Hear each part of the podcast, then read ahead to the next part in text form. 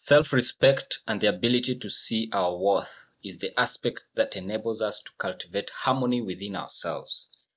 Having self respect sets us up to have cordial and harmonious interactions with others. Without self respect, chances are we adopt a chaotic lifestyle.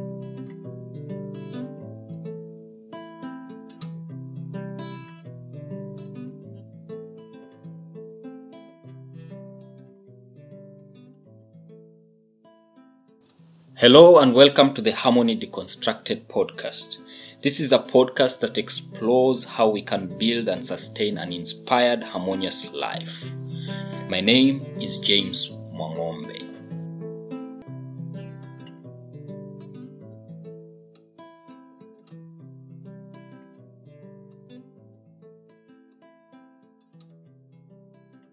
Character, the willingness to accept responsibility for one's own life, is the source from which self respect springs.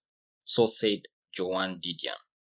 It occurred to me the other day that the reason I sometimes struggle to do the things I plan to do could be because I do not respect myself sufficiently. I'm too familiar with myself, and thus I can cut myself too much slack. As they say, familiarity breeds contempt. Come to think of it, why is it that most times we are quick to meet a deadline set by someone else, but without serious discipline, we can easily forego some deadlines we set for ourselves? This usually puts me in a rut of sorts, and the result is procrastination. I easily say, I will do this tomorrow, and tomorrow could turn to many days later. Yet, on the other hand, we take seriously deadlines set by others, such as our clients, our bosses, our leasing companies, the bills that we have to pay, public and private services we seek, etc. In other circumstances, we meet deadlines when we give our word or commitment to a friend, someone we respect, a co-worker or an acquaintance. We strive to put our best foot forward, keep our word since our reputation is on the line. Failing to meet these deadlines can be detrimental to our reputation. It can go to show whether we are reliable or not. I think when I respect myself, then I will make every effort to meet the commitments and deadlines I give myself. In my view, this leads to harmony within and harmony with those around me, since I will keep to the commitments I make.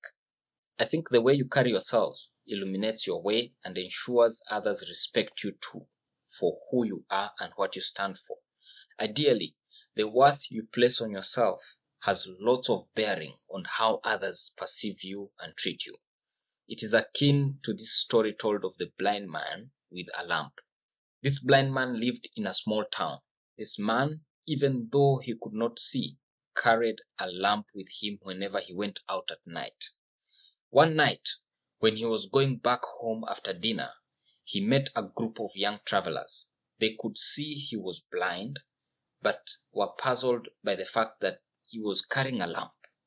They started questioning him and making fun of him. One of them asked him, Hey man, how come you are carrying a lamp, yet you are blind and do not need it? The man answered, Yes, I am blind and don't see anything. This lamp is for people like you who can see. You may not see me coming and may end up hitting me and pushing me off the path. That is the reason I carry the lamp.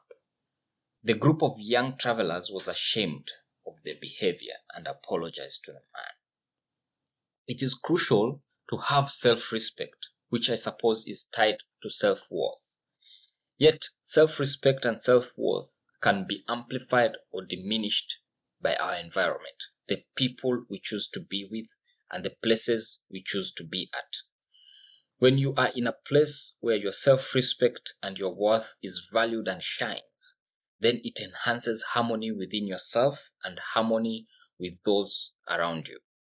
If you are in an environment where your self respect or worth is not valued, then it may affect harmony within you and by extension, harmony with those around you.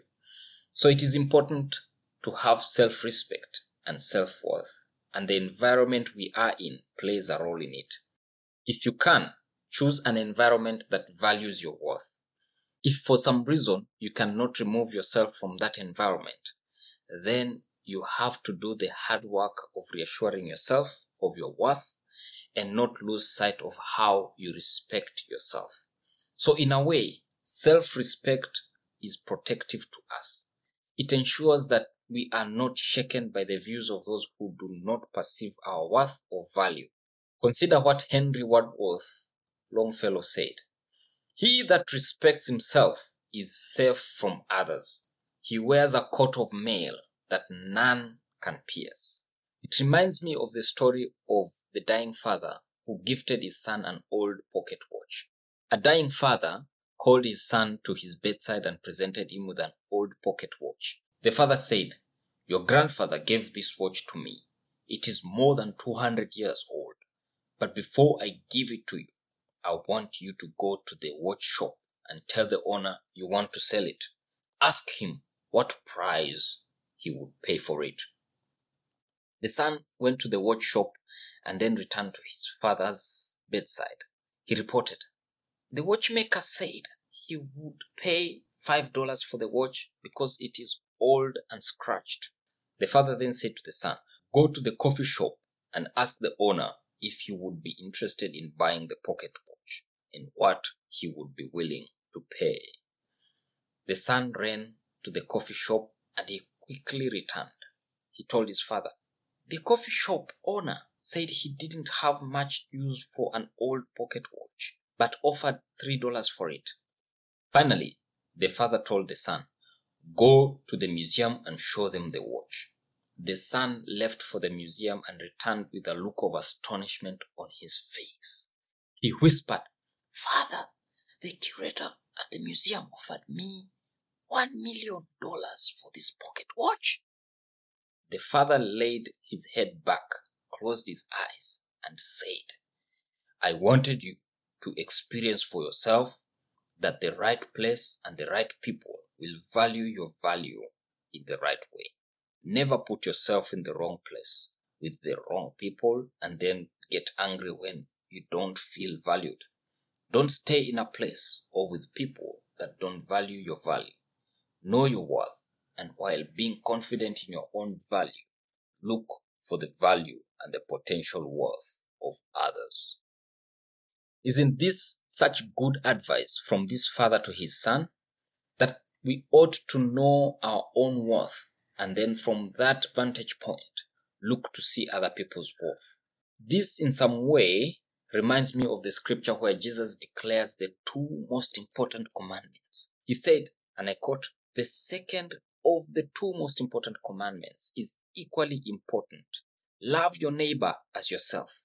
No other commandment is greater than these. The first most important commandment being to love the Lord your God with all your heart, all your soul, all your mind, and all your strength.